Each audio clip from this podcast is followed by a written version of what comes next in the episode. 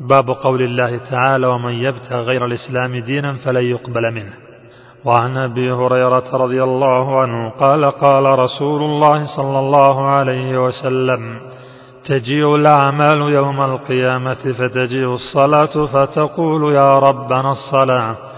فيقول إنك على خير فتجيء الصدقة فتقول يا رب أنا الصدقة. فيقول إنك على خير.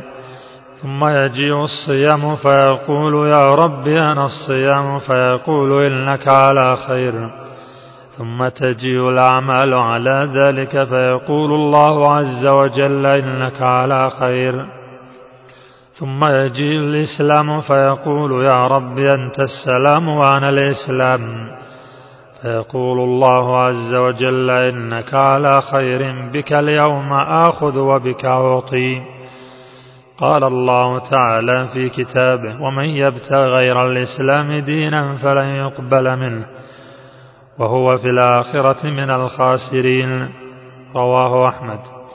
وفي الصحيح عن عائشة رضي الله عنها أن رسول الله صلى الله عليه وسلم قال من عمل عملا ليس عليه أمرنا فهو رد رواه أحمد.